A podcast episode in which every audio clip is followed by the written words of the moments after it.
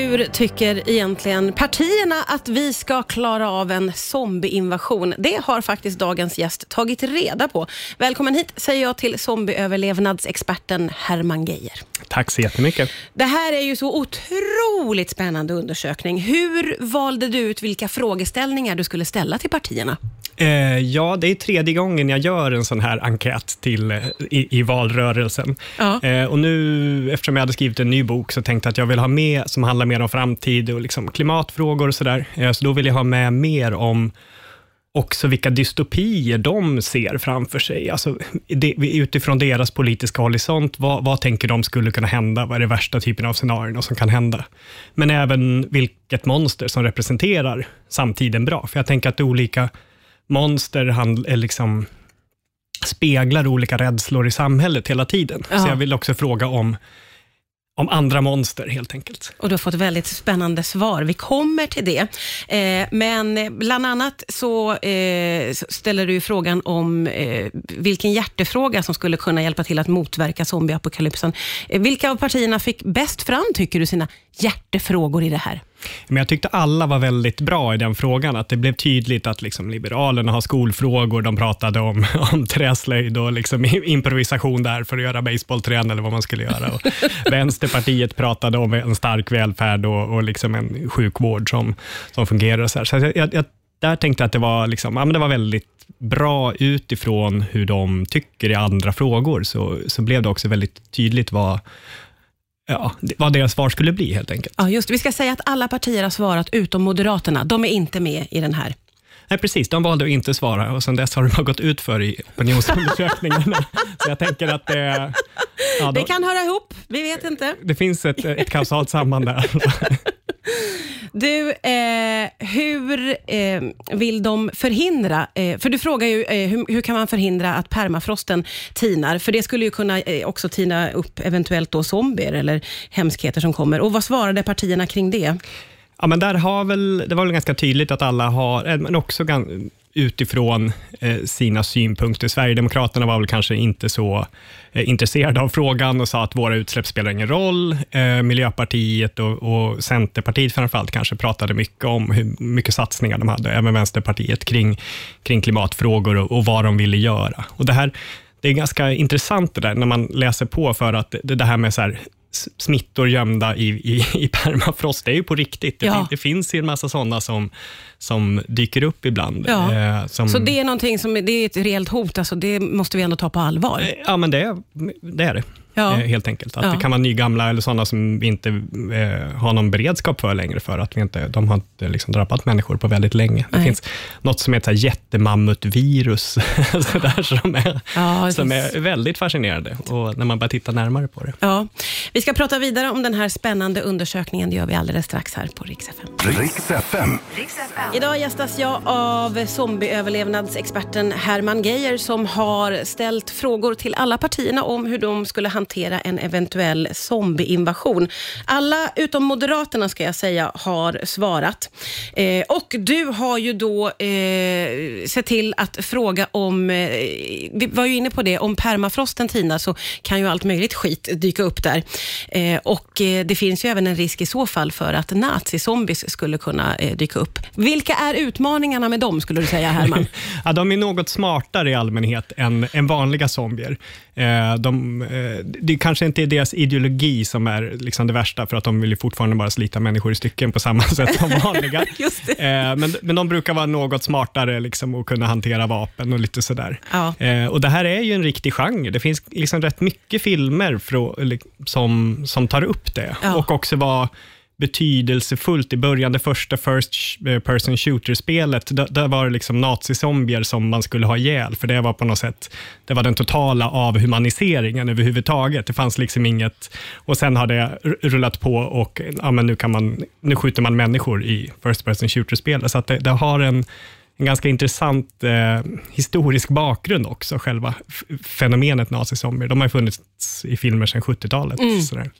Eh, och hur eh, resonerade partierna då kring din fråga angående nazizombierna? Eh, ja, det var väl lite olika. Många pratade om att de var kanske extra farliga på grund av, på grund av sin ideologi och, och andra menade väl att eh, att det var viktigt att man eh, inte accepterar liksom, zombier med nazistiska åsikter eller utan. Eh, och Det är väl kanske det rimliga svaret där, tänker jag. Eh, att det, det, är inte, man får inte försöka tänka att man ska kunna göra någon sorts allianser eller, eller liksom, eh, lösa det där mm, eh, på något sånt sätt. Men, men jag tyckte ändå att man kan ut, eh, utskönja lite grann av liksom att det har blivit en, en, ett, två olika block som det hanteras väldigt mycket om så relationen till Sverigedemokraterna spelar egentligen det, är det som spelar roll för blocken just nu. Mm. Eh, och Det blir någon sorts intressant koppling till det, eh, tycker jag i alla ja, fall. Ja.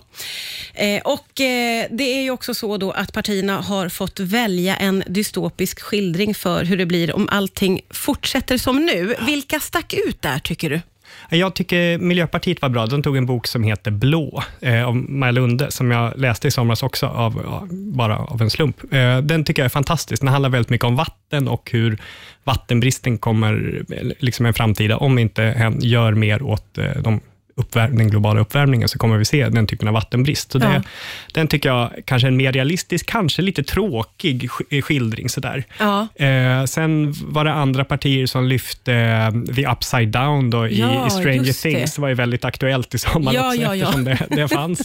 eh, men även Handmaid's Tale till exempel, som Centerpartiet lyfte också som en, en dystopi, som är ju ganska mycket mm. av eh, ganska liknande den, eh, det vi brukar se. Mm. Sverigedemokraterna nämnde sosse-zombies som, som en dystopisk. Det finns en klassisk sån Grotesco-sketch ja, just eh, som är otroligt bra. Eh, den, det, var, det, det, var förväntat från dem, men det, det var ett, eh, en, ändå ett bra svar får man säga. Det var många bra svar här. Ja. Vi ska prata vidare strax här och man är ju nyfiken på vilket parti som egentligen skulle klara en zombieinvasion allra bäst. Kanske får vi svaret strax här på Rix FM. Rix FM. Ja, det är Herman Geijer som gästar zombieöverlevnadsexpert som har under undersökt hur alla partierna ställer sig eh, om det skulle vara så att det sker en zombieinvasion. Du frågade också alla partierna om vilket monster som representerar världen som den ser ut idag. Eh, vad, vad fick du för olika svar där?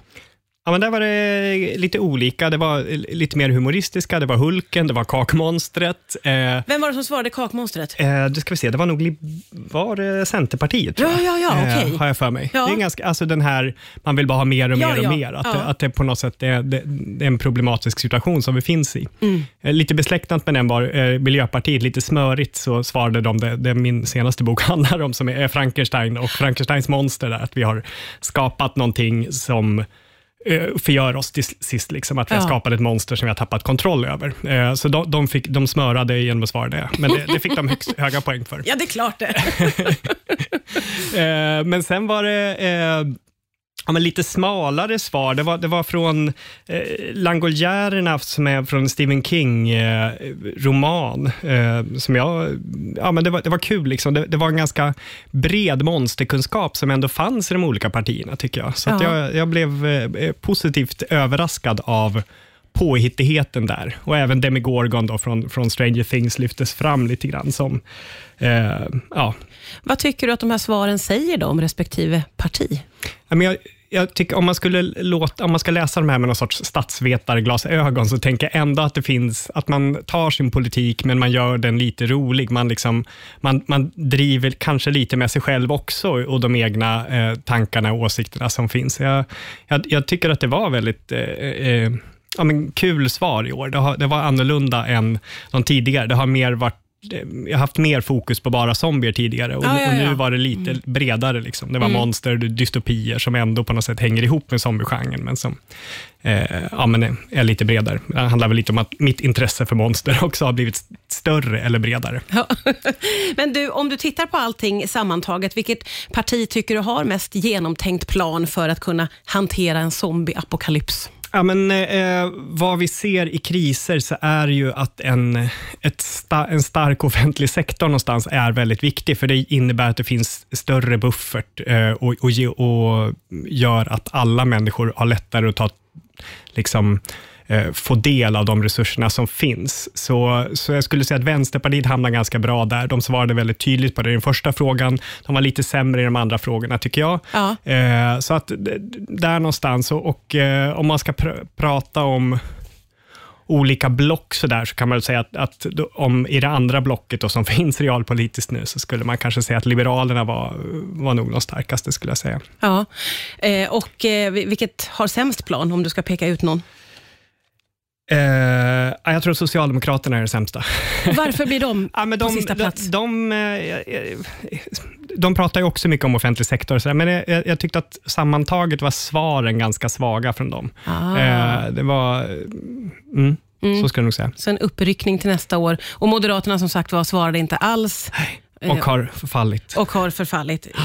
Det här var ju otroligt roligt att få ta del av. Tack snälla Herman Geijer för att du kom hit idag. Tack så mycket.